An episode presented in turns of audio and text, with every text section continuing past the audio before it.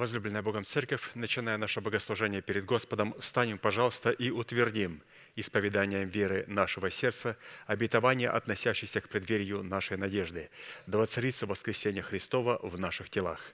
Аминь. Пожалуйста, будем петь псалом.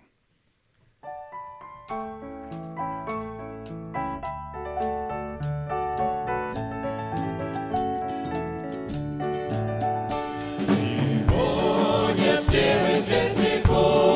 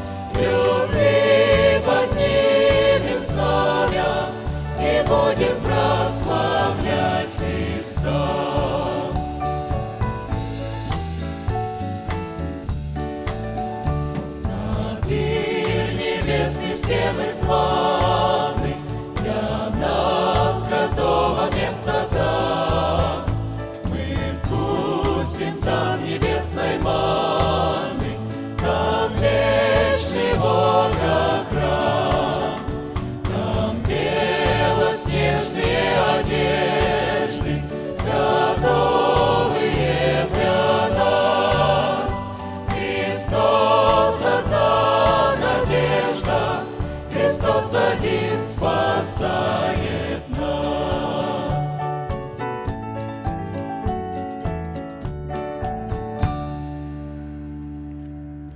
Склоним наши головы в молитве. Дорогой Небесный Отец, во имя Иисуса Христа, мы благодарны имени Твоему Святому за вновь представленную привилегию быть на месте, которое очертила десница Твоя для поклонения Твоему святому имени. И ныне позволь наследию Твоему во имя крови завета подняться на вершины для нас недосягаемые и сокрушить всякое бремя и запинающий нас грех – да будут прокляты в этом служении, как и прежде, все дела дьявола, болезни, нищета, преждевременная смерть, демоническая зависимость, всевозможные страхи, депрессии, разрушения, косность, невежество – все это да отступит от шатров святого народа Твоего. И ныне встань, Господи, на место покоя Твоего Ты и ковчег могущества Твоего – и да облекутся святые Твои спасением Твоим, и да возрадуются пред лицом Твоим. Дай нам больше от Духа Твоего, пропитай нас Духом Твоим святым, позволь нам найти светлое лицо Твое. Мы благодарим Тебя, что это служение представлено апостолом Аркадием в Твои божественные руки. И мы молим, продолжай вести его рукой сильною, великий Бог, Отец, Сын, Дух Святой. Аминь. Будьте благословены. Садись, пожалуйста.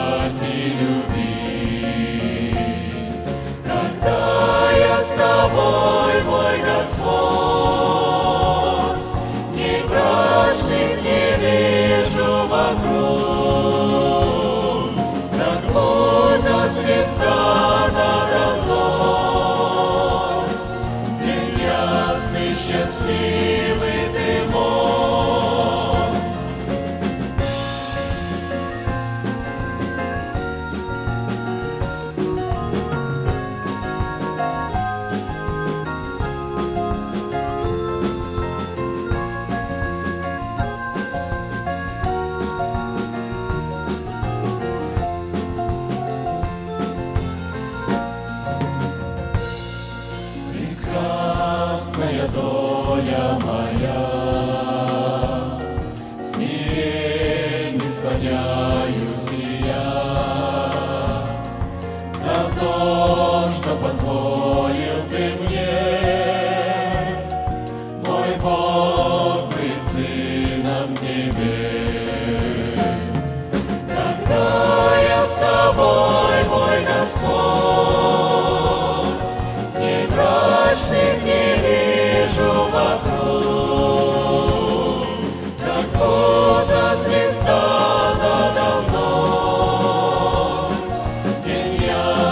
счастливый ты мой, когда я с тобой, мой Господь, и не вижу вокруг, как будто звезда надо. счастливы.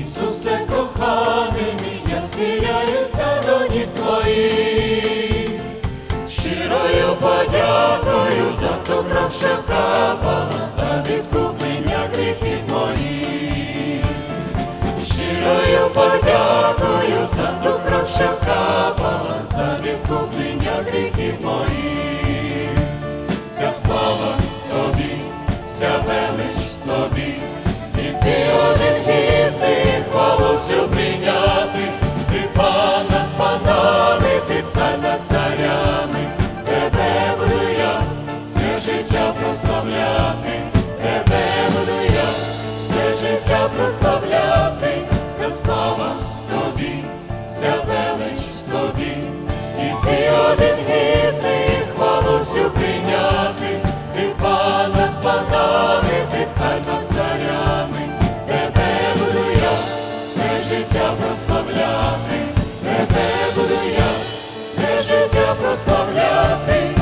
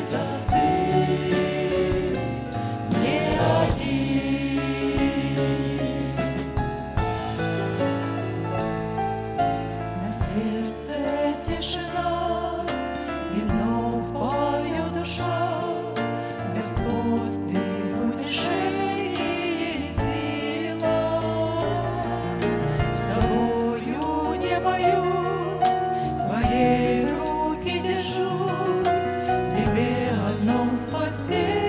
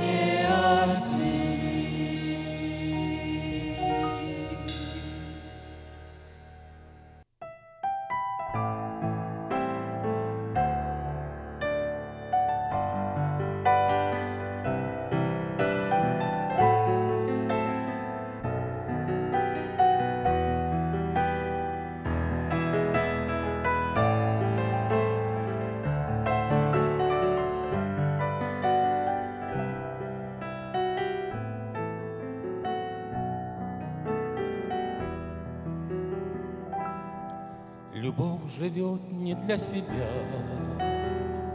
И потому она прекрасна.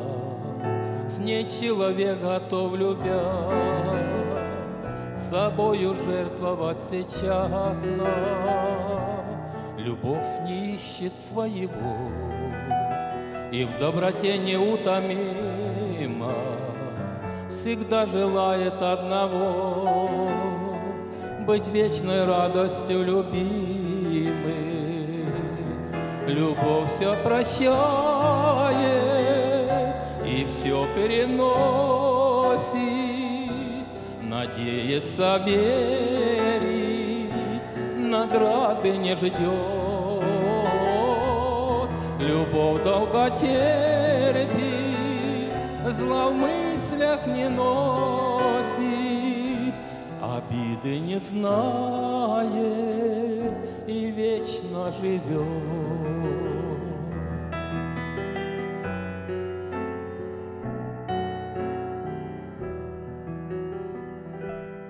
А если вдруг придет беда,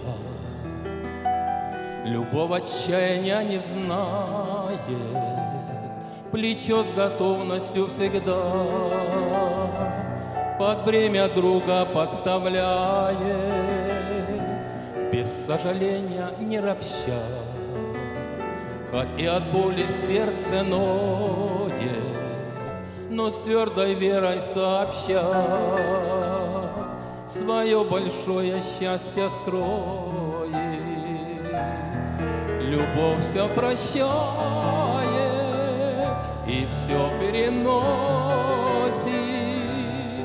Надеется, верит, награды не ждет. Любовь долго терпит, зла мыслях не носит, обиды не знает и вечно живет.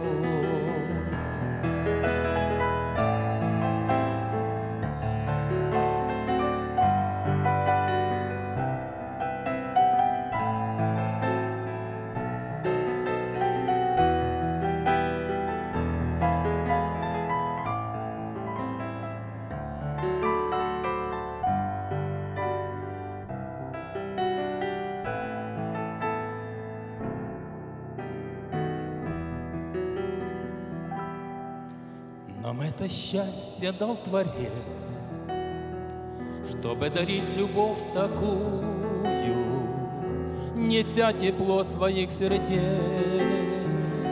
Добром украсить жизнь земную. Учитесь, люди, так любить, Чтобы, решая все задачи, Не для себя на свете жить, Любовь не может жить иначе. Любовь все прощает и все переносит, надеется, верит, награды не ждет. Любовь долго терпит, зла в мыслях не носит обиды не знает и вечно живет.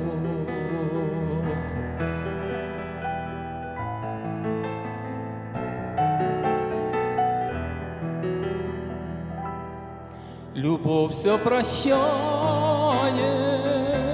и все переносит, надеется, верит, награды не ждет. Любовь долго терпит, зла в мыслях не носит, обиды не знает и вечно живет.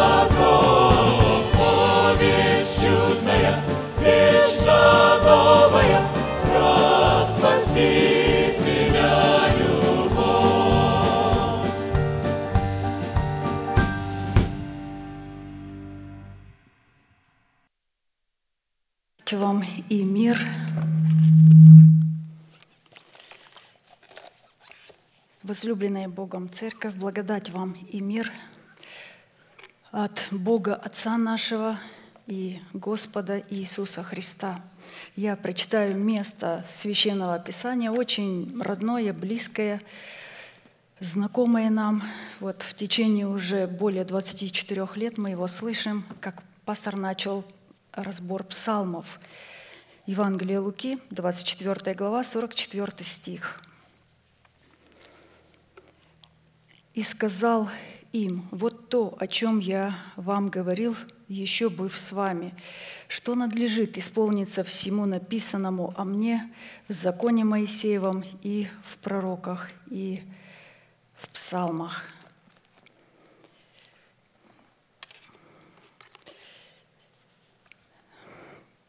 Перед праздником Пасхи евангелист Иоанн, описывая последние дни Христа и события, связанные с Ним, отметил, что Иисус, зная, что пришел час Его перейти из этого мира к Своему Отцу, и что уже недолго осталось Ему быть со Своими учениками, собрал их последний раз вместе в горнице на вечере и передал им следующие слова утешения. Это Евангелие Иоанна, 14 глава, с 1 по 3 стих. Это после того, как Иуда Искариот уже вышел из горницы, его не было там. То есть он пошел на прямое предательство Христа. Он покинул навсегда Христа, и в горнице осталось только 11 учеников, и он им сказал следующие слова. Конечно же, как мы слышим, эти же слова утешения сегодня адресованы всем истинным ученикам Христовым всех поколений и всех времен. Да не смущается сердце ваше, веруйте в Бога и в меня веруйте. В доме Отца моего обителей много – а если бы не так, я сказал бы вам, я иду приготовить место вам, и когда пойду и приготовлю вам место, приду опять и возьму вас к себе, чтобы и вы были, где я. Это он сказал тем, кто, как причастники тела Христова, разделит с ним его судьбу, его наследие, чтобы получить право на власть отложить прежний образ жизни, чтобы облечь свои тела в новый образ жизни. Ефесянам 4 глава, 22-24 стих. Это заповедь такая вот. Это повелевающая заповедь, в которой задействованы три повелевающих и основополагающих действия – отложить, обновиться и облечься. Но сегодня я хочу а, напомнить один принцип, а, принцип, который положен в основании постоянной молитвы. И сразу хочу просто напомнить, что такое постоянная молитва. Постоянная молитва – это непрерываемое общение с Богом, то есть непрерываемое грехом. И, конечно, эту привилегию имеют только праведники, чтобы иметь вот такое непрерываемое общение, потому что праведники – это те, которые получили оправдание даром по благодати во Христе Иисусе, то есть и стали облекать себя в плод правды на условиях Бога. И поэтому, когда праведник согрешает, он будет согрешать. А, он имеет такую привилегию покаяться, встать и опять иметь постоянное общение с Богом. Нечестивый не имеет. Написано, нечестивый один раз упал и более не встанет. А вот праведник будет до семи раз падать, пока не придет э, в полноту совершенства, где более уже не будет падать. Поэтому принцип, который положен в основании постоянной молитвы или же э, в основании вот такого непрерываемого общения с Богом – это наша способность пребывать в пределах своего удела или же своего предназначения, в котором мы призваны исполнить суды и правду Бога именем Господа сил. А, мы сегодня еще раз а, вспомним, а, как Бог сил получает основание войти в наши тела, чтобы воцарилось воскресение Христова в наших телах. То есть каков путь Посмотрим, какой путь, э, чтобы э, исполнить наше призвание. Ведь кто-то должен указать нам этот путь, кто-то должен э, показать нам этот маршрут, показать нам цель. Мы знаем, что это добрый путь добра, но одновременно это сложный, тяжелый, ответственный, порой, может быть, даже суровый путь. Это процесс, где без помощи Бога и его милости, без помощи силы Святого Духа и нашей молитвы, без помощи человека, посланного Богом в нашу жизнь, никто и никогда не сможет пройти этого пути. Никто не сможет сам найти эту цель и прийти к цели, или же принести вот этот плод правды, о котором мы говорим.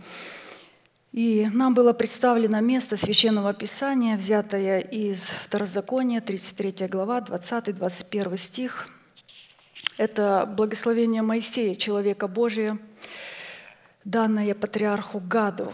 То есть это был седьмой сын Иакова. Мы недавно слышали о нем. Еще раз а, вспомним.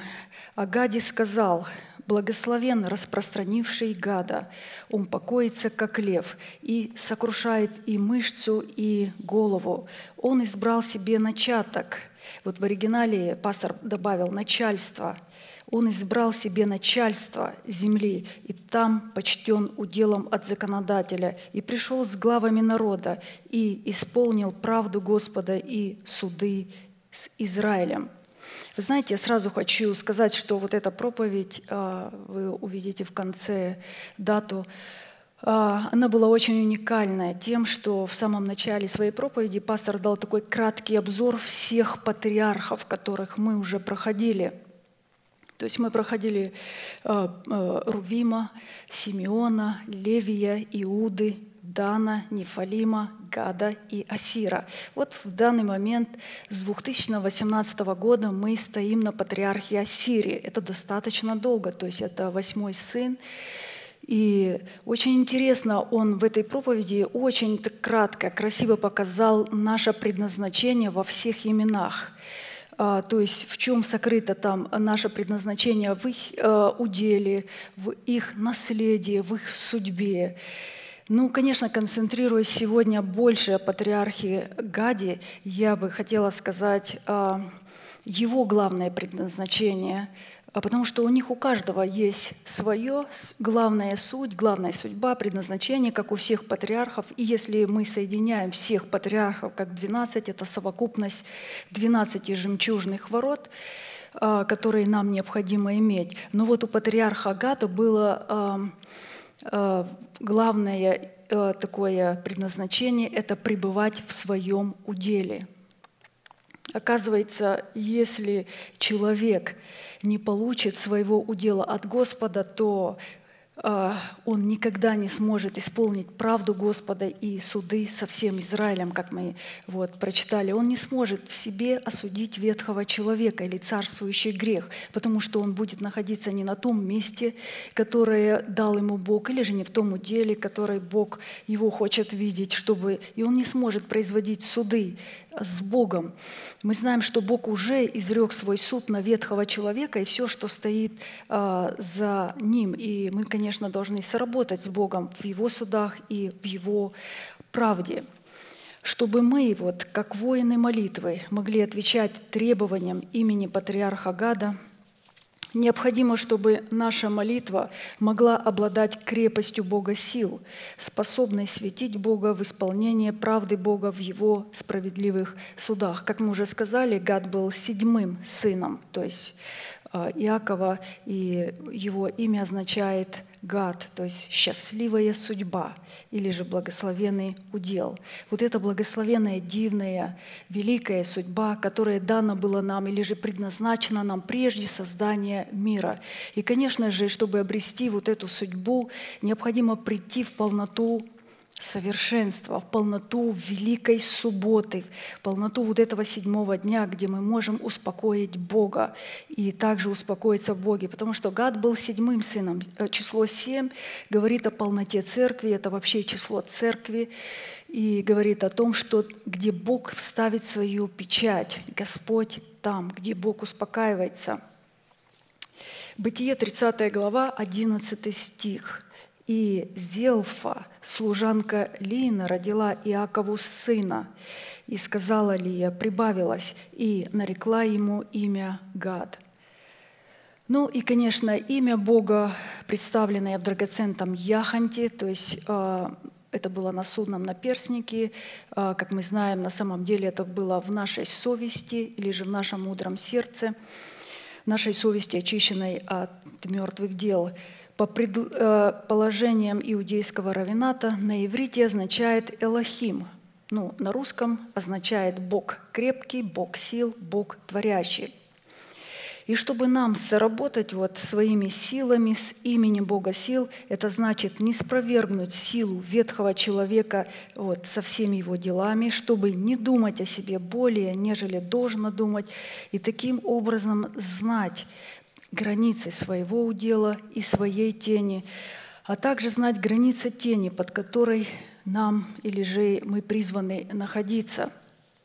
знаете, вот как только человек думает о себе более, нежели должно думать, или же менее, то есть не имеет никакого значения, то есть он всегда будет посягать на межи ближнего, на межи других, или же а, позволять другим нарушать свои межи. То есть, например, вот а, когда, э, такой пример приведу, когда пастор поставляет какого-то человека на какое-либо служение в церкви, на любую, то есть будь то в нашей церкви или же в других церквах, филиалах, которые вместе с нами, и когда пастор поставляет какого-то человека на какое-то служение, то это не дает никакого права этому человеку как-то поднимать свой голос на святых, как-то понукать ими, воспитывать их, а, скажем, командовать над ними, как мы говорим, или же надмеваться своим положением. Нам необходимо относиться друг к другу с терпением – а, Вообще, что еще важно, я вот а, обратила внимание, когда вот пастор беседует со святыми, и особо и сейчас, последнее время, он постоянно увещевая, как бы просит, чтобы наши взаимоотношения друг с другом а, были выше наших каких-то интересов, выше наших, возможно, запросов, амбиций, возможно, даже законных желаний. То есть мы говорим сейчас о взаимоотношениях с ближними, о взаимоотношениях с братьями. То есть а, чтобы правильные были такие взаимоотношения. Впрочем, у нас есть добрый образец нашего пастора, когда он говорит, как апостол Павел сказал, «Подражайте мне, как я подражаю Христу» в том слове, которое он проповедует, в той жизни, которую он живет и показывает. Поэтому иногда даже задумываешься так, думаешь, а имеешь ли ты право кому-то приказывать или повелевать? Нет. То есть повелевать мы можем только сами себе, воспитывать тоже мы можем только сами себя, и э, исправлять мы можем тоже только сами себя. Это великий грех, когда мы нарушаем межи. Поэтому э, далее мы э, читаем, что не разумея этих вещей и нарушая их, мы будем позволять нарушать как межи своего удела, а также будем нарушать межи своего ближнего. Псалом 67, 14-15 стих. «Расположившись в уделах своих, вы стали как голубица, которой крылья покрыты серебром, а перья чистым золотом. Когда всемогущий рассеял царей на сей земле, она забелела, как снег на Силмоне». То есть человек, который как патриарх Гад расположился в своем уделе, Бог его рассматривает как голубицу. А мы знаем, месторасположение голубицы. Мы знаем ее духовное географическое месторасположение. Где находится голубица? Она находится в ущелье скалы под кровом утеса. Ущелье скалы – это смерть Господа Иисуса. Это самое укромное место и защитное место для голубицы, для церкви, для избранного остатка – нам известно, что вот серебро и золото, обуславливающие удел нашего предназначения в измерение нашего спасения в Боге, это образ нашего искупления кровью креста Христова от суетной или же греховной жизни, переданной нам от отцов. То есть серебро и золото – это прообраз драгоценной крови, э, искупление, которое было дано нам Небесным Отцом, когда Он отдал Своего Сына – так и написано 1 Петра, 1 глава с 18 по 21 стих. «Зная, что нетленным серебром или золотом искуплены вы от суетной жизни, переданной вам от отцов, но драгоценной кровью Христа, как непорочного и чистого агнца, предназначенного еще прежде создания мира, но явившегося в последние времена для вас, уверовавших через Него в Бога, который воскресил его из мертвых и дал ему славу, чтобы вы имели веру и упование на Бога. То есть мы видим, как только человек располагается в том уделе, которое дает ему Бог, помещает себя в то место, которое помещает его Бог – он обретает вот такие удивительные по своей силе и мощи два крыла. То есть два крыла большого орла мы говорим. Прообразно это сила Святого Духа и сила Слова.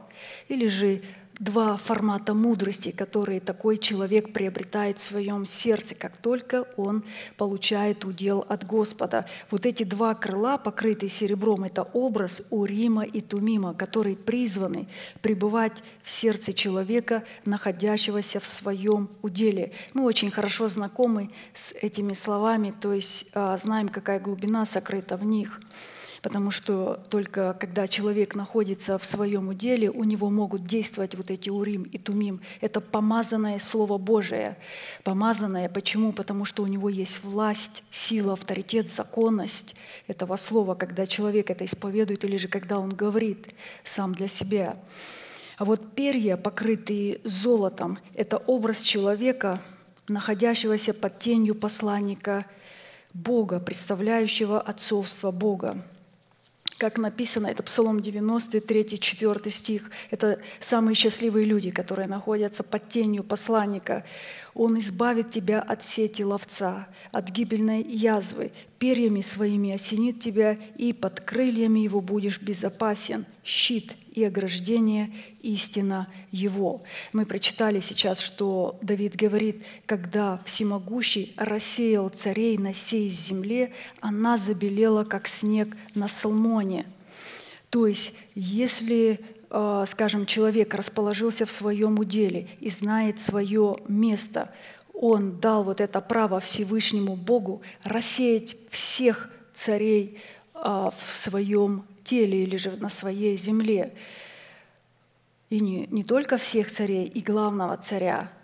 То есть кто такие вот цари рассеянные Всевышним? Мы сейчас говорим о царей греха, то есть цари, рассеянные Всевышним на земле, то есть в нашем теле. Это освобождение нашего тела от власти закона, обнаруживающего грех и дающего силу царствующему греху в нашем теле именем Господа сил. То есть Бог рассеет всех царей греха в нашем естестве, в нашем теле, потому что есть царь греха, есть цари греха. Их достаточно много, и даже очень много. То есть кто такие цари греха? Это земные члены нашего тела, которые еще не отданы в орудие праведности. Апостол Павел говорит, умертвите земные члены ваши, блуд, нечистоту, злую похоть, любостяжание, которое есть и долослужение. Все это цари греха.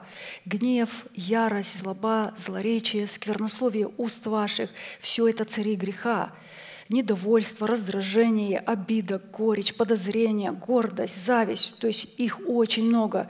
Если взять, перечислить, то их очень много. И все это цари греха. Но есть царь греха, который над всеми вот этими царями стоит, и его имя – царствующий грех. Римлянам 6 глава, 2 и 3 стих. Итак, да не царствует грех в смертном вашем теле, чтобы вам повиноваться ему в похотях его, и не предавайте члена ваших греху в орудие неправды, но представьте себя Богу, как оживших из мертвых, и члены ваши Богу в орудие праведности. Царствующий грех – как жало смерти, стоящий во главе всех царей греха в нашем теле, это одно из имен нашего ветхого человека, который являлся программным устройством для программы, обуславливающей суетную, то есть греховную жизнь, переданную нам от отцов.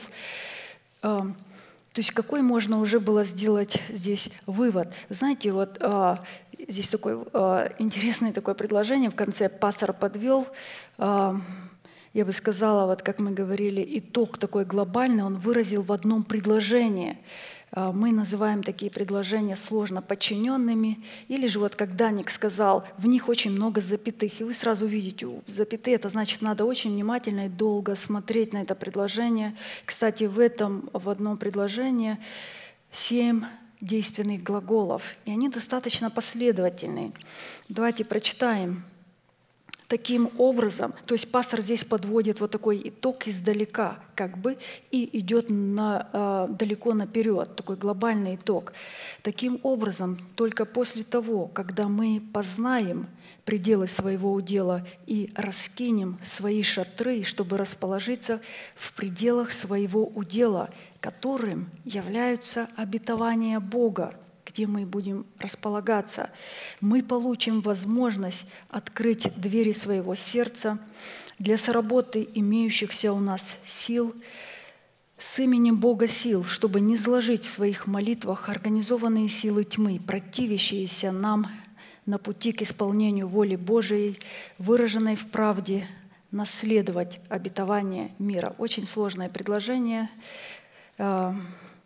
Очень глубокие мысли, на него надо долго смотреть и размышлять. Я знаю, что мы слышали, мы будем слышать об этом. Псалом 23, 7 по 10 стих. Я хочу сразу сказать, что это было самое важное событие, которое однажды произошло во Вселенной со Христом.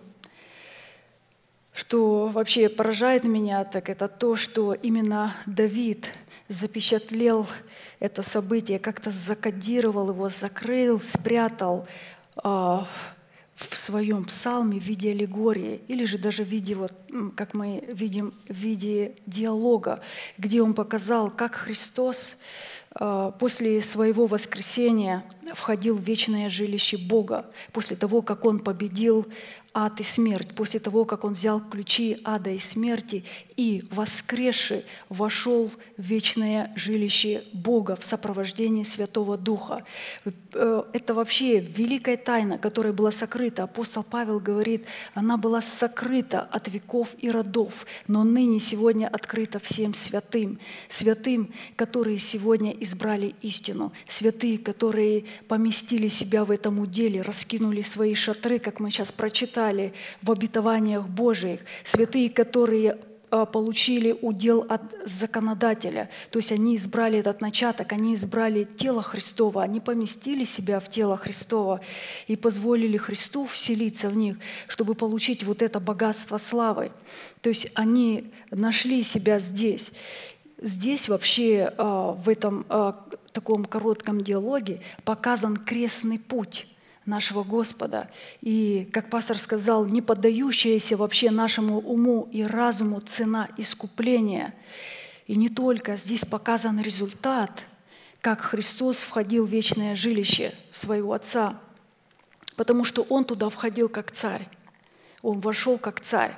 Вот точно так, как царь, он войдет только в тела тех святых, которые были почтены уделом от законодателя – которые получили свой удел, которые расположились свои, в, в своем уделе, в своем месте. Вот точно так он войдет в тела этих святых, как царь, для одной цели, чтобы разрушить державу смерти и воздвигнуть державу воскресения. Давайте прочитаем этот псалом. А, хочу сразу сказать, что пастор поставил этот псалом в основании многих своих проповедей. И поэтому а, это, думаю, мы можем прослушать потом эти проповеди, если э, будет вот еще раз возможность вспомнить это. Псалом 23, 7 по 10 стих. «Поднимите врата верхи ваши, и поднимитесь двери вечные, и войдет Царь славы». Кто сей Царь славы? Господь крепкий и сильный, Господь сильный в брани. И опять повторяется, поднимите врата верхи ваши, и поднимитесь двери вечные, и войдет Царь славы. Кто сей Царь славы? Господь сил – он царь славы. Что вообще интересно и очень знаменательно, Давид по вдохновению Святого Духа действительно повторяет вот этот диалог дважды, как бы его узаканивает или же утверждает. И, как я сказала, пастор сконцентрировал очень глубокие проповеди, э, то есть именно на действии слова поднимите. Был истолкован весь 23-й псалом, это немного ниже, но я хочу сказать э, немножко наперед, что э, на греческом языке слово «поднимите» обладает шестью значениями.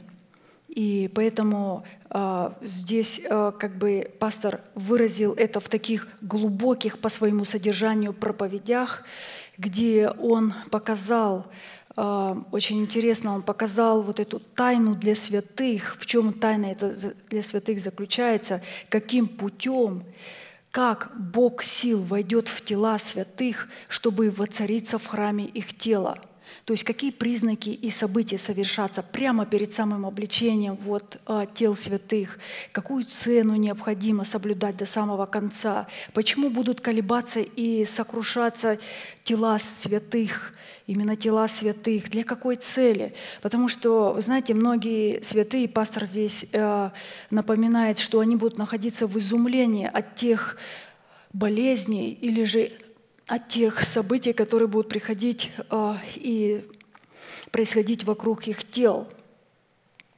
Но они не умрут, тела будут колебаться. И тела будут колебаться. На самом деле это будет выражаться в гневе и в ярости самого Бога не на тела святых, а на царствующий грех в их телах. Как мы уже знаем, что а, мы уже слышали это раньше, эту мысль, когда пастор напоминал, что а, а, что Бог изначально предопределил то, что тело искупленного Богом человека, оно будет являться одновременно храмом Бога и одновременно оно будет временно являться предварительной камерой для вот этого ветхого человека и царствующего греха. Вот, этот, вот эта камера и будет трястись для той цели, чтобы она могла быть низвергнута в преисподнюю. То есть на самом деле э, здесь, здесь э, это наперед я говорю, потому что можно прослушать все это.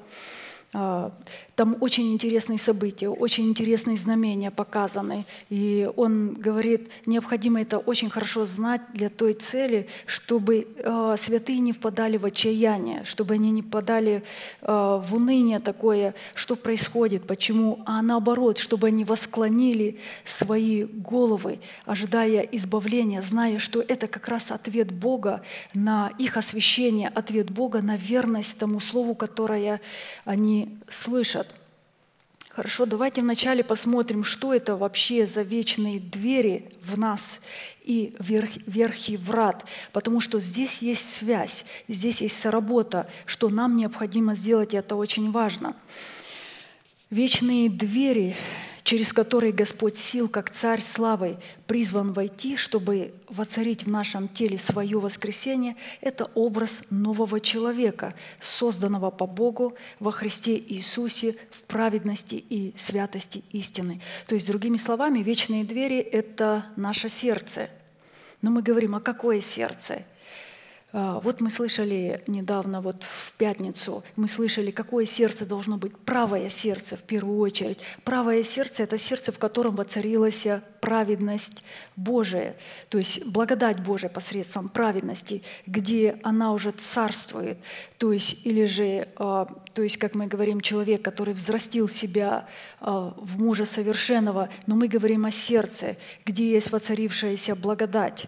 Вот это и есть как раз вечные двери. Не просто а, человек родился свыше, и его дух еще не имеет плода, а вот как раз дух, который имеет плод, наш новый, наш новый человек. Вот это и есть вечные двери. А вот верх и врат, служащие запором для дверей вечных запоры, это ключи. А, то есть для этого это образ нашего мышления, обновленного духом нашего ума. То есть у нас есть вечные двери, как мы сказали, это наше мудрое сердце или же наш новый сокровенный человек с воцарившейся благодатью и верх врат – это наше обновленное мышление, в которой тоже есть престол.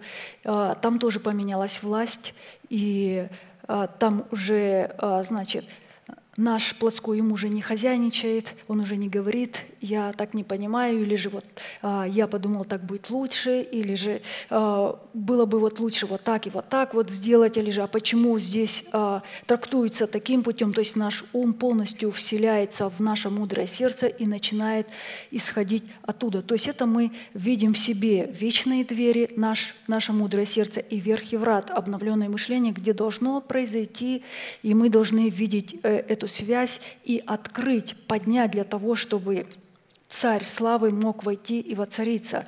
Но пастор сделал здесь маленькое отклонение и показал, что вечные двери, верхи врат есть еще вне нас. И это место, где пребывает Бог, где живет Бог. То есть, а, то есть вот мы прочитали в диалоге, когда Христос после своего воскресения – входил в вечное жилище Бога, мы видим, что а, вечные двери были закрыты. Они были закрыты, и необходимо было их открыть. То есть это жилище было закрыто, и притом закрыто были, было запорами, воротами. То есть э, в данной аллегории, которую вот мы прочитали у э, Давида в Псалме 23, здесь происходит интересный такой диалог между неизвестным лицом и воротами города. Посмотрите вообще, как Давид это событие закрыл, спрятал от, э, от тех э, умов, э, для которых это не предназначено, но открыл это только, для обновленных же для обновленного ума человека. Брат Аркадий вообще так красиво изъяснял. Здесь я вот все проповеди, когда слушала, во всех, во всех он проповедях заново раскрывал это событие, показывал новые штрихи, новые краски, оттенки, и в полноте можно было увидеть вообще, что, оказывается, происходило.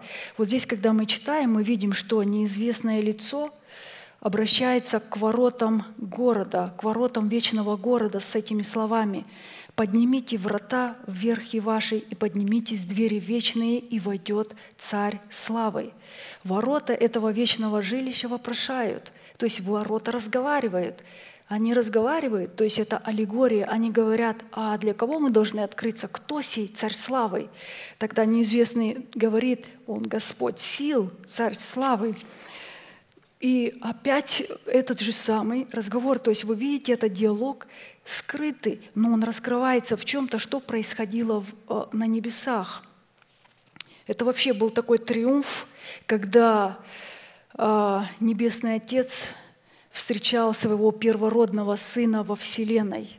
То есть это была великая э, триумфальная встреча которая произошла во Вселенной между Небесным Отцом и Сыном Божиим, когда Он входил. Апостол Павел пишет, что все небеса, все ангелы Божии, все небожители преклонились пред э, Небесным Сыном Божиим, когда Он входил во Вселенную. Небесный Отец сказал, да поклонятся пред Ним все ангелы Божии. То есть вот точно так Бог будет встречать всех своих первенцев. Вначале Он встретил Христа – как первенца, первородного сына, и потом он будет точно так. Все небеса, Отец, все будут встречать своих э, первенцев, которые были почтены уделом от законодателя, которые избрали начаток земли. Разумеется, э, посмотрите, как пастор говорит, далее пишет, поднятие вот этих запоров ворот – Запоры – это ключи, необходимо было закры- открыть их. Поднятие запоров ворот и самих ворот преследовало одну цель, чтобы в это вечное жилище вошел Господь сил. А мы говорим это имя Бога, Элохим. У патриарха Гада было вот имя Элохим, Бог крепкий, Бог сил, Бог творящий являющийся царем славы, который по понятным нам причинам в свое время оставил это жилище. То есть мы знаем, что небесный э, Сын Божий, Он оставил небеса, Он оставил дом своего Отца, э, чтобы опуститься на землю, исполнить миссию. И когда Он с определенной миссией в вечернее время – это не было утро, это не был днем или ночью, это был вечер, вечернее время, и был вечер, и было утро. В измерении вечности покидал это жилище, вечные ворота этого жилища открылись, чтобы он вышел. То есть они открылись для него, он уходил на определенную миссию. То есть когда Христос уходил из небесного дома, чтобы исполнить миссию, э, они открылись. Вообще Давид описал в других своих псалмах весь разговор, что происходило. И пастор это в других проповедях говорит, я просто прослушивала, тоже интересно было. Оказывается, в небесах шел определенный разговор между Небесным Отцом, Сыном Божиим и Духом Святым. И вот когда а, Он, то есть Сын Божий, ушел, вечные ворота закрылись. И написано, живущий в этом вечном жилище Бог, Небесный Отец, успокоился – в своем жилище, когда Сын Божий ушел на свою миссию, на крестную смерть ради человеков, ради избранных. Это хорошо видно из притчи Христа, которая была нам представлена э, э, здесь у евангелиста Луки э, во взаимоотношениях трех друзей друг с другом. То есть это Евангелие Луки, 11 глава, с 5 по 8 стих. Я кратко озвучу э, это место также, как было оно истолковано нашим пастором, он его не прочитывал. Э, именно вопрос такой, почему Небесный Отец успокоился, почему Он успокоился в своем жилище и почему Христос уходил в вечернее время. Мы знаем, почему Христос покидал вечером, почему Он, э, что произошло в шестом часу. Он совершил свое искупление, но почему он успокоился в своем жилище? Вот в этой притче интересно Христа показаны взаимоотношения трех друзей, в которых два друга не только не знакомы друг с другом, но по отношению друг к другу они являются даже врагами. То есть здесь описаны взаимоотношения трех друзей э, в этой притче, значит, э, Небесный Отец, Сын Божий и человек – который приходит к Богу. Когда человек приходит к Богу, то он напрямую не может прийти к Нему, он является врагом. И Бог смотрит на него как на врага. И поэтому один из этих трех друзей – посредник, Иисус Христос, Сын Божий, примиритель. Он является другом как для одного, так и для другого, то есть как для Небесного Отца, так и для человека, который приходит. И когда один из этих трех друзей, а, которому его друг зашел в полночь, мы помним эту притчу,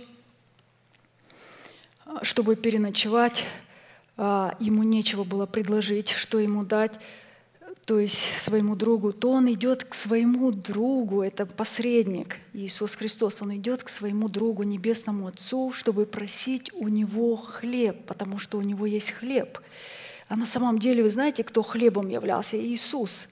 То есть это очень интересно. Вот я, я когда слушала, я с каждым разом больше и больше видела ситуацию. И он стал просить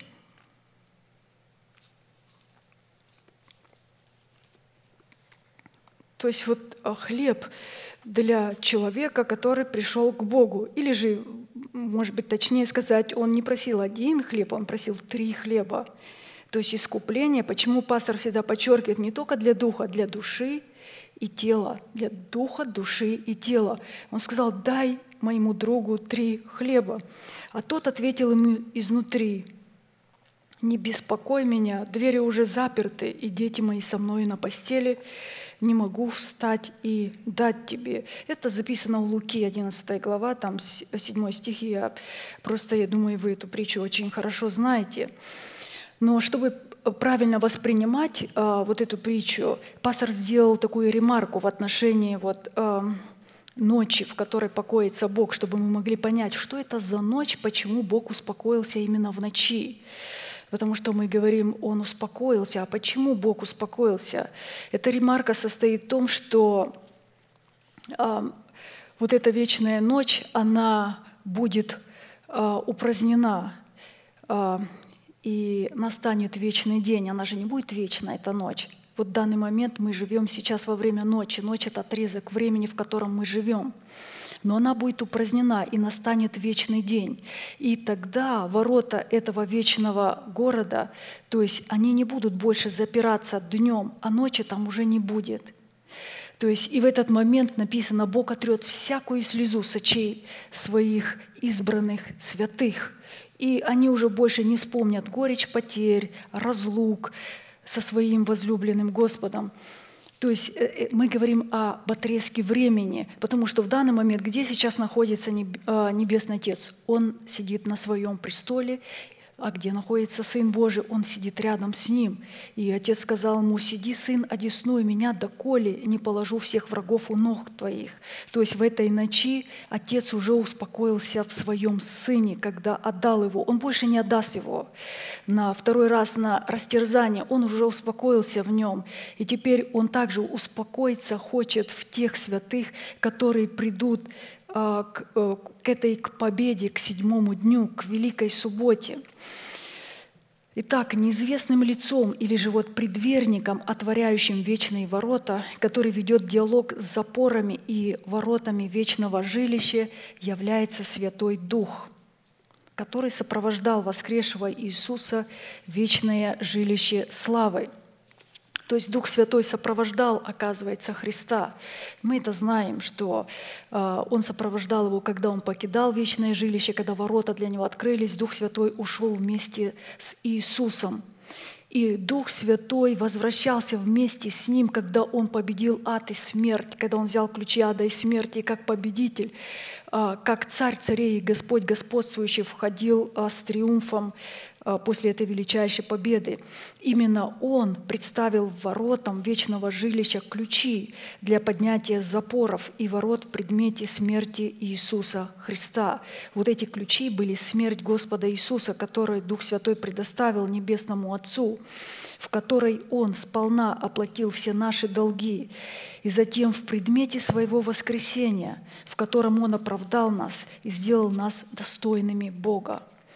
И таким образом Святой Дух вначале открыл путь вечное жилище для Господа славы. Это порядок, это так и должно было быть. Вначале Он открыл этот путь, а следовательно и для всех тех, кто позволил Святому Духу поместить их во Христе Иисусе, то есть быть почтенным уделом от законодателя. Теперь вот а, представляете, вот это вот а, важное событие, которое однажды произошло, как а, мы слышим во Вселенной со Христом, Давид это запечатлил в обыкновенном маленьком диалоге, притом повторил его два раза. Казалось бы, а что здесь происходило на самом деле? А, ну, я хочу сказать, если бы не было это истолковано нашим пастором, мы бы никогда не могли понять ни одного откровения, мы бы не могли понять того обетования, которое мы сегодня слышим, обетование, которое мы ожидаем в преддверии нашей надежды. Это невозможно было понять всю глубину и суть всех откровений. То есть, разумеется, мы сейчас будем говорить о, о взаимоотношении нашего обновленного ума с нашим мудрым сердцем, с нашим сокровенным человеком, потому что мы уже посмотрели и вспомнили, что в нас мы рассмотрели, что вечные двери — это наше мудрое сердце, или же наш новый сокровенный человек с воцарившейся благодатью, то есть наш дух, а, а, который имеет плод духа.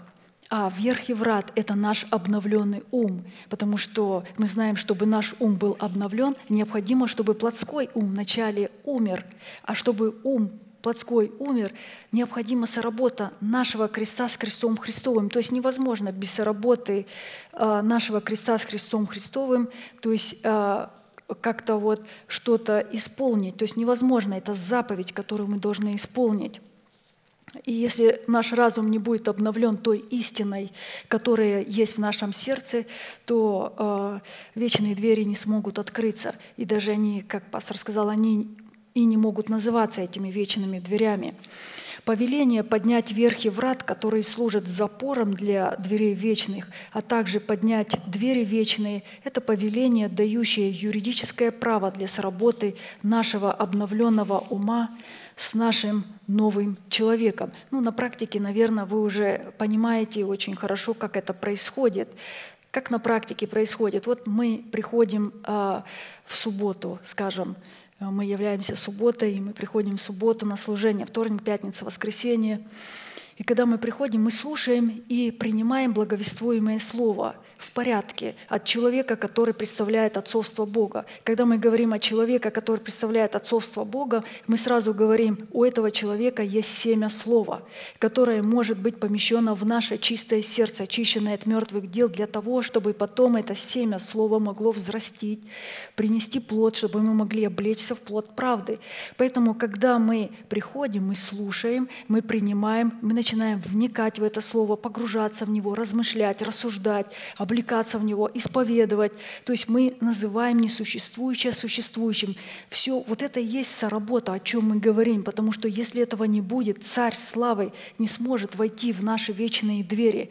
Ворота не откроются, ключи не откроются. Необходимо, чтобы была вот эта э, соработа. И это достаточно нелегкий процесс, потому что то есть нелегкий процесс, я имею в виду, в поднятии верхов врат и вечных дверей, которые откроются. Это же процесс всей нашей жизни.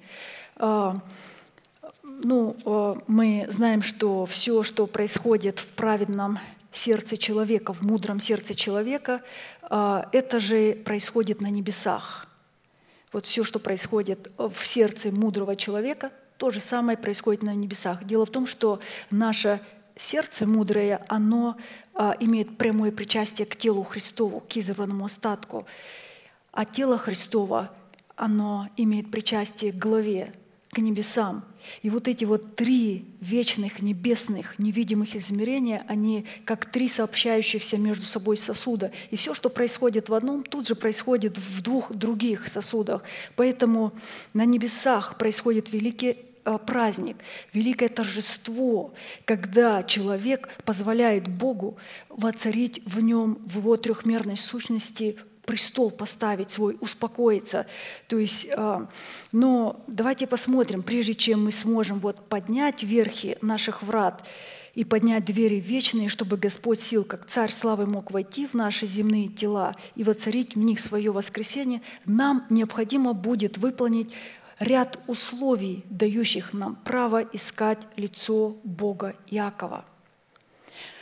Смотрите, вот это очень интересно. А, Полночный крик. Мы знаем это с другой притчи. А, Пастор здесь сейчас соединяет притчу другую, где Иисус говорил а, притчу, помните, о десяти девах. Полночный крик. «Вот жених идет, выходите навстречу ему» в словах. «Поднимите врата вверхи ваши и поднимитесь двери вечные» обращен именно к категории ищущих лица Бога Иакова.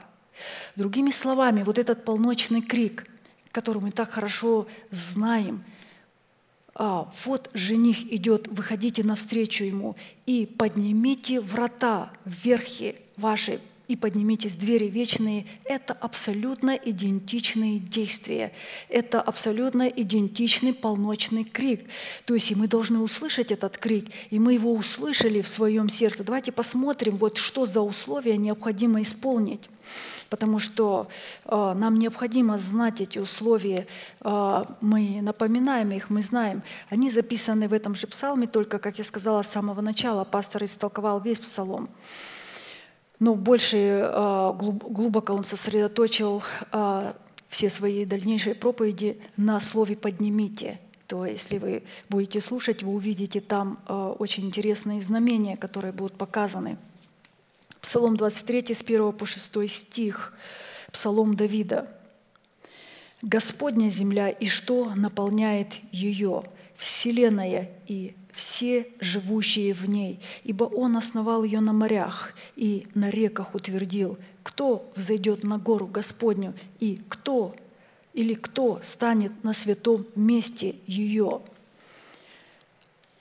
Тот, у которого руки не повинны. То есть, когда говорится, кто взойдет на гору Господню, здесь говорит, кто сможет взять обетование на своей земле на горе, потому что гора — это место поклонения. Эта гора — это место поклонения, где человек поклоняется в духе и истине, имея вот это обетование. Вообще наша земля, наше тело очень удивительное. Оно имеет образ, образное. Там вы видите, есть э, горы, холмы, долины, небо, солнце, звезды, птицы, рыбы. Вы когда смотрите все в своем естестве, это удивительная земля поклонения. Но самое главное, там есть гора поклонения, на которой Бог хочет поклоняться поклон... чтобы видеть, как человек поклоняется в духе и истине, научиться, нужно подняться на эту гору.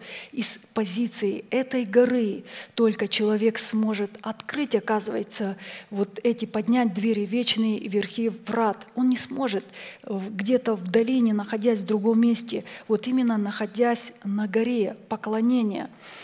Кто взойдет на гору Господню, тот, у которого руки не повинны и сердце чисто, кто не клялся душою своей напрасно и не божился ложно, тот получит благословение от Господа и милость от Бога, Спасителя своего. Таков род ищущих Его, ищущих лица Твоего, Божий Иакова. Основание нашей Земли и нашей Вселенной и всех живущих на ней, вот все, что у нас находится на морях, это основание на премудрости Божией. То есть это премудрость бездна премудрости. В данном месте море так и представлено образом премудрости Божией. А утверждение на реках – это утверждение на вере Божией, потому что река – это, а, скажем, она имеет свое течение, направление – Апостол Павел, когда говорил о себе, он сказал, течение совершил, веру сохранил. То есть мы видим, что он утвердил веру Божию в самом себе. Он э, до дня явления ожидал, до дня явления Христа ожидал. Он не обращал внимания на свои ощущения, на то, что происходило вокруг него, на те, возможно, болезни какие-то, э, которые постигали его. Он имел твердую веру, о которой мы сегодня слышим и которую мы имеем внутри себя. А это информация, вера Божия внутри нас, которую мы сокрыли. Зайти на гору Господню и стать на святом месте Его – это результат уже того, что мы вошли в тесные врата, чтобы иметь причастие к сынам мира, которые водятся Святым Духом. И чтобы взойти на гору Господню, нам необходимо выполнить вначале четыре условия. Вот э, на гору никто не сможет подняться, если вот эти четыре условия не будут исполнены. А если мы не будем на горе, то верх и врат не смогут как ключи открыться, потому что верх и врат – это на самом деле ключи, которые запоры, которые будут подниматься, должны подняться, и в вечные двери должен войти Царь Славы, чтобы разрушить державу смерти и воздвигнуть державу жизни. Но необходимо быть на горе, а чтобы подняться на гору, необходимо выполнить вот эти четыре условия – то есть мы давайте вкратце посмотрим их, потому что именно вот они как раз и позволят нам э, открыть двери вечные и верхи врат. Другими словами, вообще поднять двери вечные – это услышать полночный крик. Вот жених идет, выходите навстречу ему. Хорошо, давайте посмотрим вот четыре условия. Коротко мы их хорошо знаем, но просто напомним. Первое условие – чтобы наши руки были неповинны. Наши руки становятся повинными или же виновными, запачканными, когда мы ненавидим наших братьев из-за возникшей к ним зависти и обиды. Всякий, ненавидящий брата своего, есть человека-убийца. А вы знаете, что никакой человека-убийца не имеет жизни вечной, в нем пребывающей. 1 Иоанна 3 глава с 15 стиха. То есть ненавидящий брата – это человека-убийца. Вы скажете, «А, но а, я не говорю так, что я ненавижу брата. Но вот здесь пастор поставил очень красиво, показал. Когда прочитаешь, испугаешься. Ты же не будешь говорить, я ненавижу брата этого. Оказывается, ненависть проявляется просто в обыкновенной обиде или же зависти – или же недовольствие на ближнего, когда мы высказываем. Потому что а, иногда человек говорит, я люблю этого брата, с ним так приятно общаться, или же эту сестру, а этого брата я ненавижу. Но он не говорит тоже так, что он ненавидит. Он говорит по-другому, немножко обтекаемо. Он говорит, этот брат или же эта сестра принесли мне какую-то боль и огорчение, и я не хочу даже видеть, я не хочу с ним общаться, разговаривать, мне неприятно быть в его присутствии. Но когда мы говорим о брате, пастор нам подчеркивает, вот эти взаимоотношения должны быть выше наших интересов и запросов. Нас никто не просит иметь близкие общения со всеми. Наше общение должно быть по мере того, с одними мы можем иметь близкие общения, с, а с другими может быть а, разный уровень и степень общения, но когда мы говорим о братьях, то мы должны понимать, что мы все идем по одной дороге из Иерусалима в Иерихон. Иерусалим – это город мира, где мы заключили завет мира, и мы идем в Иерихон, чтобы утвердить эту праведность.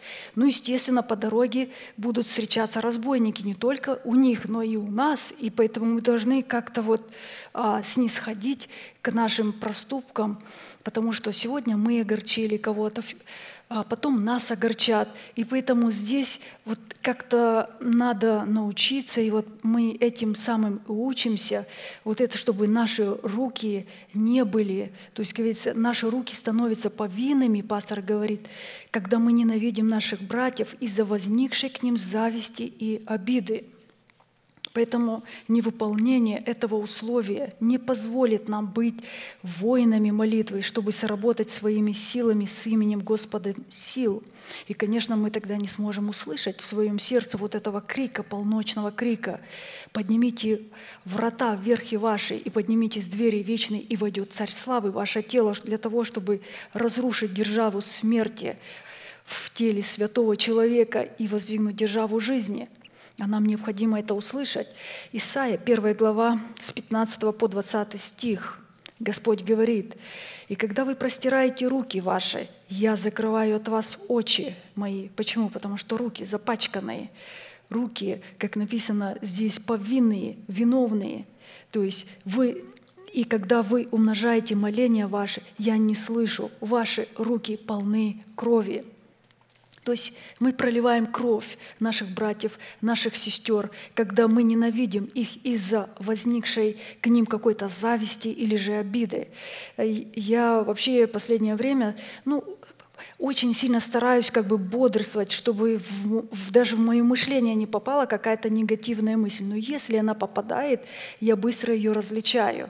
Я, я стала различать мысли ветхого человека от мыслей нового человека. То есть вот этот характер, когда приходит какое-то недовольство, разочарование, боль, обида, скажем, но это же не мысли нового человека. И вы сразу можете от, откидывать и сказать, нет, я же представляю нового человека, я не представляю ветхого человека. Ветхий человек, он должен у нас быть в предварительной камере. Для чего? Для того, чтобы эта камера затряслась до такой степени, чтобы была не зринута Богом в преисподнюю со всеми вот этими негативными э, характеристиками и эмоциями, которые могут приходить. Поэтому мысли ветхого человека, их легко различить, когда приходит какое-то лукавство, хитрость, э, там, зависть, э, обида, огорчение, то мы должны убирать. Мы представляем нового человека, мы являемся новым человеком. Далее Бог говорит, омойтесь, очиститесь, удалите злые деяния ваши от очей моих, перестаньте делать зло, научитесь делать добро, ищите правды, спасайте угнетенного, защищайте сироту, вступайтесь за вдову, тогда придите и рассудим, говорит Господь. Если будут грехи ваши, как багряные, как снег убелю, если будут красные, как пурпур, как волну убелю, если захотите и послушаетесь, то будете вкушать благо земли. Если же отречетесь и будете упорствовать, то меч пожрет вас, ибо уста Господни изрекли это. То есть мы с вами идем по одной дороге со всеми братьями, ближними нашими, когда мы говорим братья, мы говорим ближние, то есть туда входят и сестры, и все. То есть, а, но мы должны прийти в Иерихон, в город Иерихон. Это город праведности, где мы должны утвердить эту праведность. Почему? Потому что вот здесь Бог говорит, тогда вы будете вкушать благо земли. Вкушать благо земли — это когда благодать воцарится посредством Иерихона, посредством праведности, когда человек придет к этой конечной цели. Нам необходимо прийти туда. Второе условие, условие, давайте посмотрим. Мы сейчас говорим о том, что нам надо находиться на горе, нам надо взойти на гору Господню, чтобы услышать этот крик, чтобы наше сердце было чисто. Второе условие. Знаете, я немножко, когда вот а, слушала впервые, когда вот пастор это говорил место, оно меня немножко путало. Когда он говорил, чтобы наши руки были не повинны, я бы даже не представила, что это говорилось, э, вот, чтобы наше сердце было чистое, я думала, здесь нужно поискать обиду. И вдруг он показывает здесь в первом условии, мы, мы сейчас посмотрели, вспомнили, чтобы а, наши руки были неповинны, это говорится, чтобы у нас не было ненависти на наших братьев из-за возникшей а, к ним, э, скажем, из-за какой-то обиды или же из-за зависти, или же из-за других таких а, эмоций. А здесь говорится, чтобы наше сердце было чисто, здесь уже говорится о другом. Давайте посмотрим. Наше сердце становится нечистым и будет оставаться нечистым, доколе мы не очистим совесть нашу от мертвых дел. Здесь необходима работа, очистить свою совесть. Евреям 9 глава, 14 стих. «Кровь Христа, который Духом Святым принес себя непорочного Богу, очистит совесть нашу от мертвых дел для служения Богу живому и истинному. Кровь Христа. Мы знаем, что напрямую кровь, она не может очищать, то есть от мертвых дел. Имеется в виду вне креста Христова. Истина очищает. Иисус сказал, познайте истину, истина сделает вас свободными невыполнение вот этого условия не позволит нам также быть воинами молитвы, чтобы сработать своими силами с именем Господа сил или же с, Бога, с Богом сил. Также мы знаем, что мертвые дела, что такое мертвые дела? Это добрые на вид дела, исходящие из вожделения, из вожделения нашей плоти, выраженные в нашей собственной добродетели – то есть, когда мы сами добро делаем, которое исходит из плоти, мы знаем, мы сами этого хотим.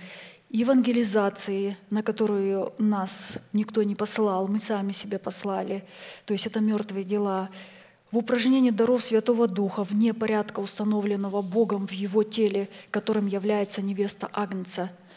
То есть а, это мертвые дела. Добрые дела это, – это те же на вид дела, вот то, что вот сейчас мы прочитали, можете э, смотреть и видеть, о, добрые дела – это те же дела, только исходящие из результатов вождения Святым Духом в порядке, установленном Богом. Это уже добрые дела. Что это за порядок? Мы знаем, что это за порядок. Однажды Иисуса спросили, что нам делать, чтобы иметь э, что нам делать, чтобы, а, чтобы творить дела Божии. Да? Он сказал, веровать в того, кого Бог послал.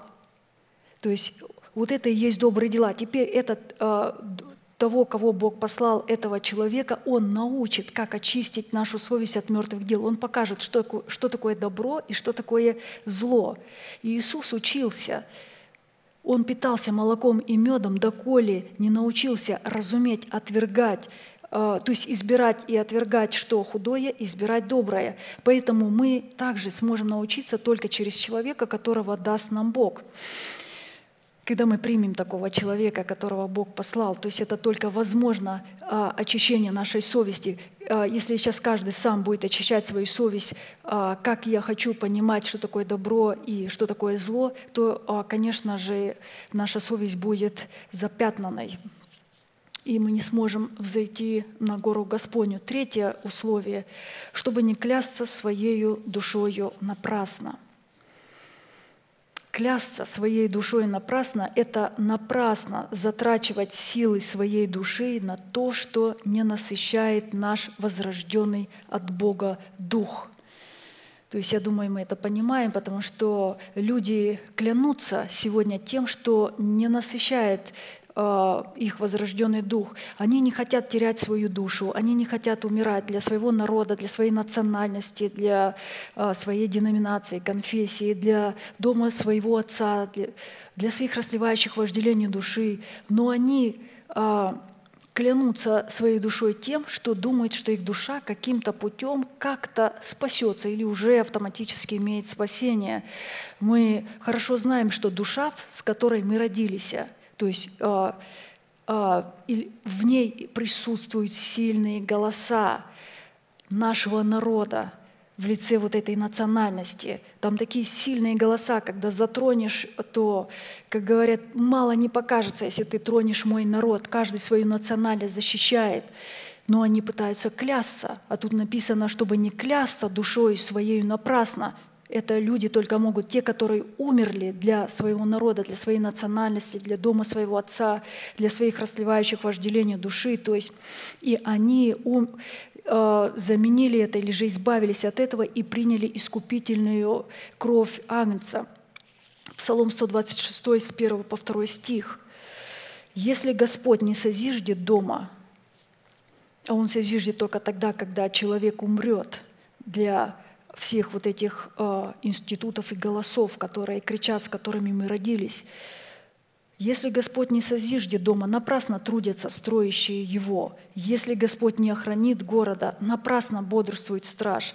Напрасно вы рано встаете, поздно просиживаете, едите хлеб печали, тогда как возлюбленному свою, своему Он дает сон – то есть здесь имеется в виду вот божественный сон, который человек может получить только возлюбленный, тот, который взошел уже на гору. Там Бог будет общаться с таким человеком, будет открывать ему свои откровения, но только на условиях, если, конечно, этот человек знает, что он не клянется своей душой напрасно. Теперь давайте посмотрим, не клясться душой своей напрасно – это затрачивать свои силы на приношение плода Духа. То есть на практике это, как мы уже сказали, когда а, Христос сказал, кто возненавидит душу свою, тот приобретет ее. То есть возненавидеть – это умереть для своего а, народа в лице своей национальности, конфессии, деноминации, умереть для дома своего отца. И а, для всей своей наследственности и принять другую судьбу Христа. То есть отказаться от своей души и начать приносить плод святости.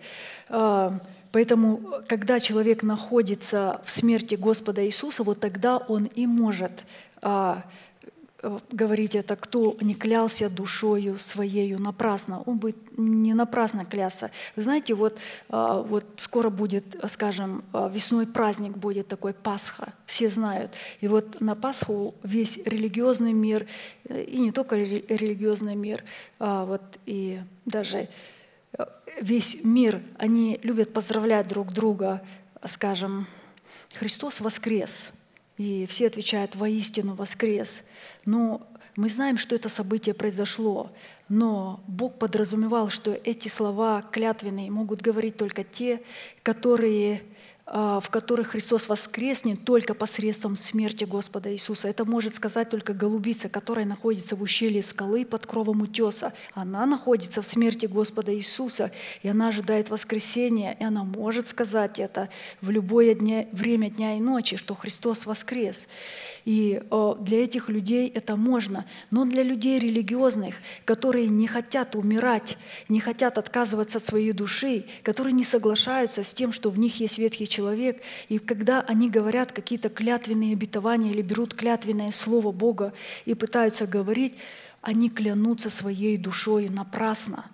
Они напрасно ставят это. Или же вот как э, часто нечестивые и беззаконные берут одно место Священного Писания, они часто э, апеллируют им, говорят, э, по милости Бога мы не исчезли, ибо милосердие Бога не истощилось. Оно обновляется каждое утро. Велика верность. То есть они начинают брать эти клятвенные обетования и приписывать себе. И однажды пастор сказал, ну, беззаконники, нечестивые, как вы можете брать это слово, когда у вас нету этого? Обновление утра может прийти только для обновленного ума.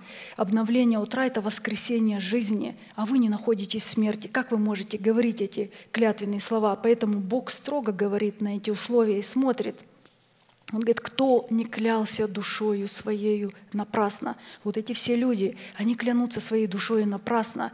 Они берут и э, вот эти слова клятвенные Бога приписывают их себе. И невыполнение вот этого условия также не позволит нам быть воинами молитвы, чтобы соработать своими силами с именем Господа сил. И последнее, мы сейчас будем молиться – четвертое условие, чтобы не божиться ложно, мы говорим о том, что нам необходимо выполнить вот эти четыре условия, чтобы взойти на гору Господню. Только с позиции горы Господней мы сможем а, а, поднять вверх врат, эти запоры, чтобы открылись вечные двери для Господа сил, Царь Славы, который войдет в наше сердце, в наше естество для того, чтобы разрушить державу смерти и воздвигнуть державу жизни. Не божиться ложно – это не произносить имени Господа напрасно или же праздно и незаконно. Так и написано, не произноси имени Господа Бога твоего напрасно, ибо Господь не оставит без наказания того, кто произносит имя Его напрасно. Исход, 20 глава, 7 стих.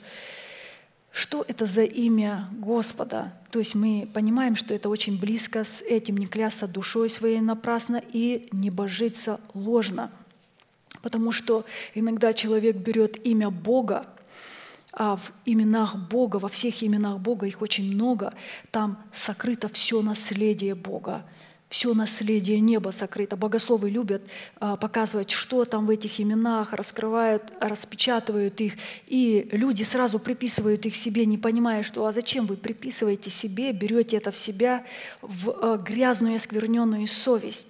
То есть нужен полный порядок. И они берут это и начинают божиться ложно, беря Бога какое-то, то есть имя Бога, и начинают приписывать его себе. Оно не будет работать. То есть здесь нельзя вот а, брать это, нужно, нужно вначале получить удел от законодателя, чтобы Бог поместил тебя в удел, то есть в тот начаток, который ты избираешь, в то тело Христово, которое ты избрал.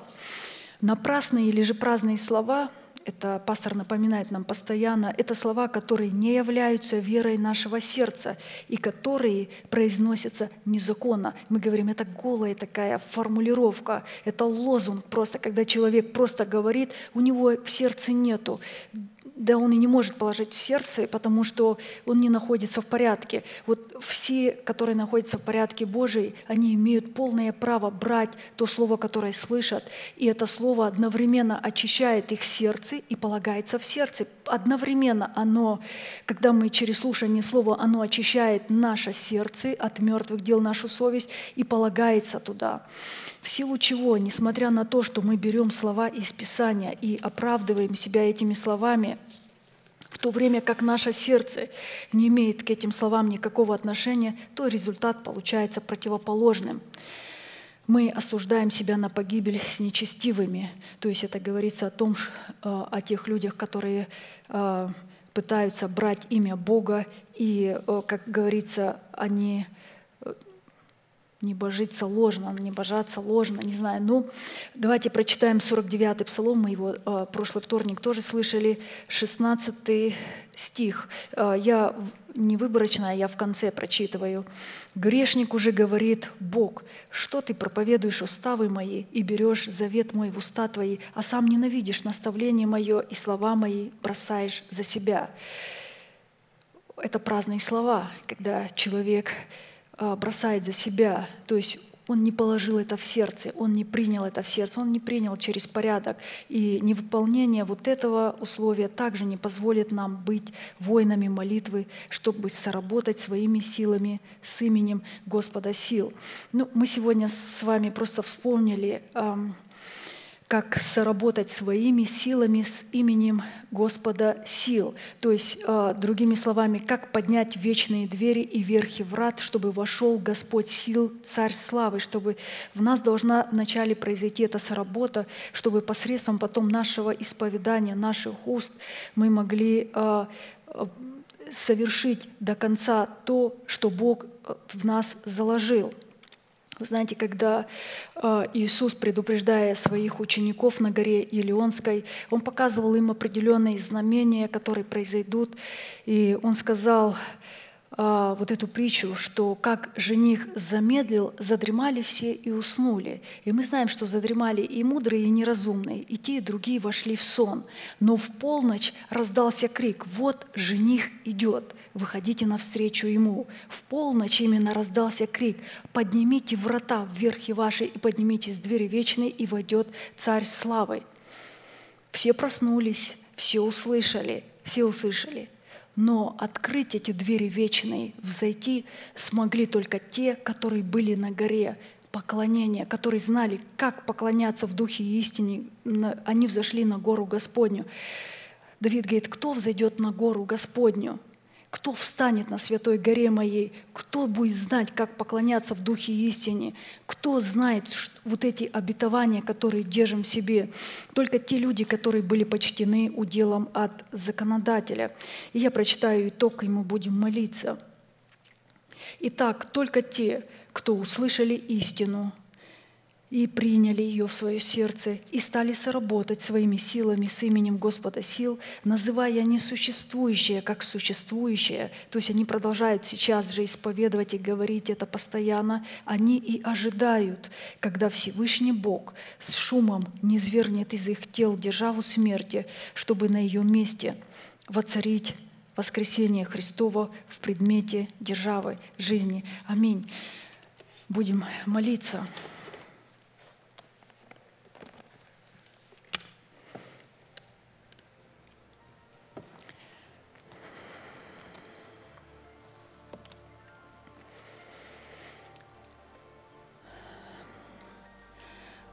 Дорогой Небесный Отец, во имя Иисуса Христа, мы благодарны Тебе за эту великую привилегию, за это право и возможность вновь и вновь собираться на этом святом месте, на этой святой горе, где мы можем поклоняться,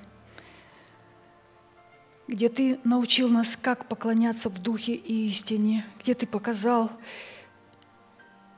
какое должно быть наше состояние сердца и в каком порядке мы должны поклоняться, где Ты стал открывать нам все те откровения и истины, и обетования, в которых мы должны расположиться.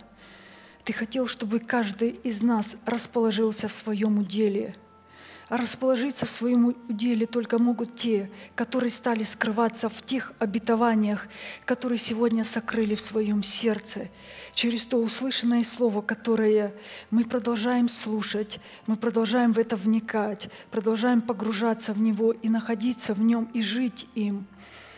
Эти слова истины, это слова веры, они поднимают нас, и мы можем видеть и благодарим Тебя, что Ты сегодня называешь нас первенцами во Христе Иисусе.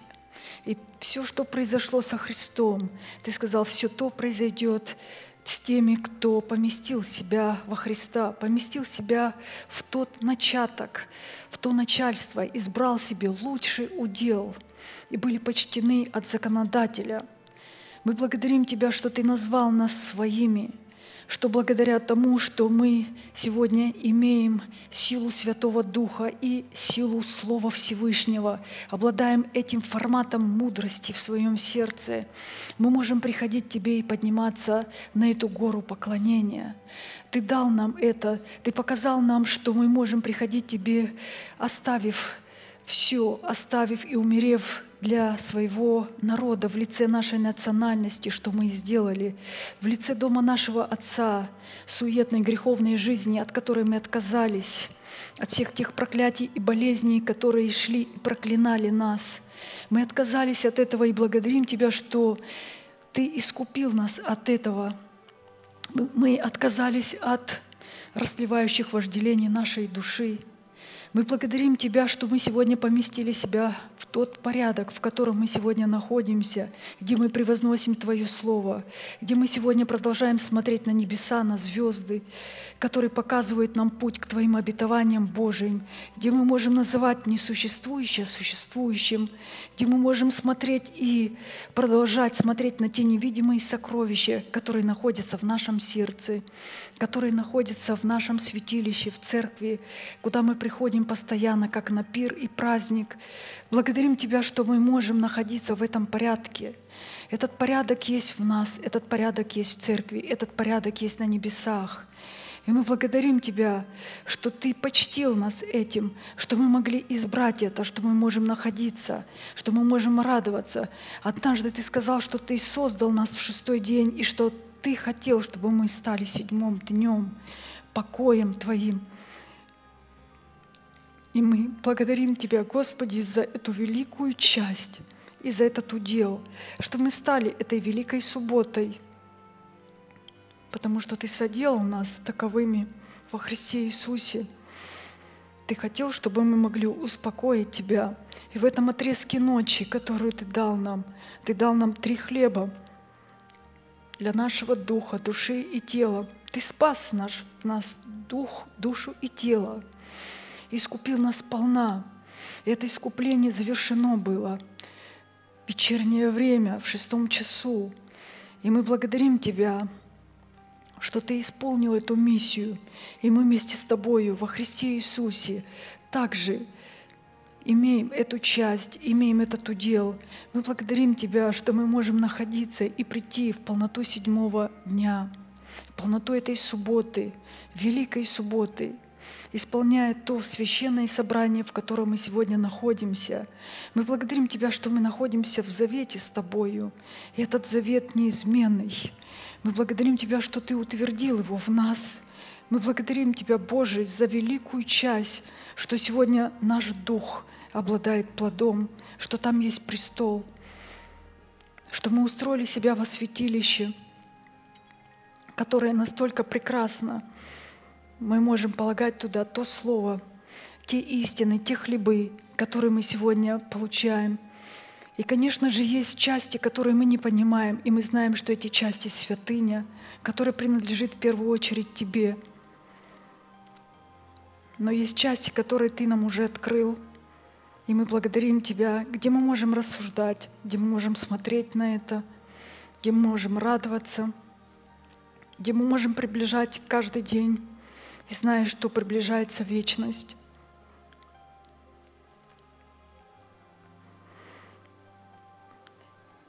Мы благодарим Тебя за то богатство славы, за то слово премудрости, которое мы получаем в полном порядке.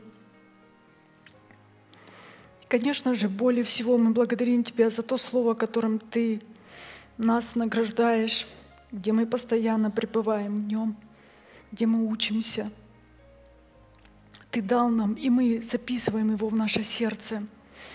Мы благодарим Тебя, что Ты дал нам человека, посланного Тобою. Ты верил нам это служение, и мы идем вместе с Ним. Благодарим Тебя за нашего пастора, который вместе с нами, и мы вместе с Ним идем к одной цели, где Он указывает нам эту дорогу, этот путь, этот маршрут, где эти точные маршрутные знаки стоят, и мы не ошибемся, мы не заблудимся, мы идем к цели. Мы благодарим Тебя за это общение, за это служение, за каждого святого на этом месте, что Ты почтил нас уделом, что мы находимся в том месте, которое Ты хотел бы нас видеть. И мы приобрели этот удел. Мы находимся в границах своего удела, и мы не будем нарушать межи наших ближних – мы не будем, не будем нарушать эти межи как в своем естестве, так и рядом с нашими ближними. Мы будем относиться друг к другу с любовью, с терпением, с великодушием, ожидая друг друга с терпением. Ты сказал, приходя на вечерю, друг друга ждите. Да будет благословено имя Твое, великое и чудное, да будет возвеличено Слово Твое на всем месте. Наш великий Бог, Отец, Сын и Дух Святой. Аминь. Отче наш, сущий на небесах, да святится имя Твое, да придет Царствие Твое, да будет воля Твоя и на земле, как и на небе. Хлеб наш насущный подавай нам на каждый день. И прости нам долги наши, как и мы прощаем должникам нашим.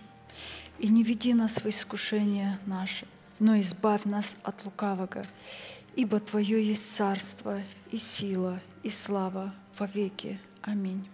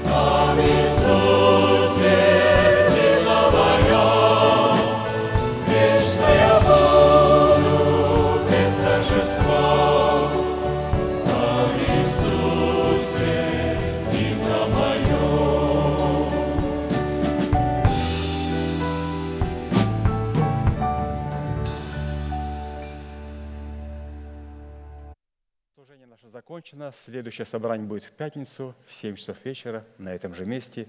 Будьте благословены в ваших путях и в ваших жилищах. До встречи. Можете поприветствовать друг друга. Благодарю вас. Благодарю вас.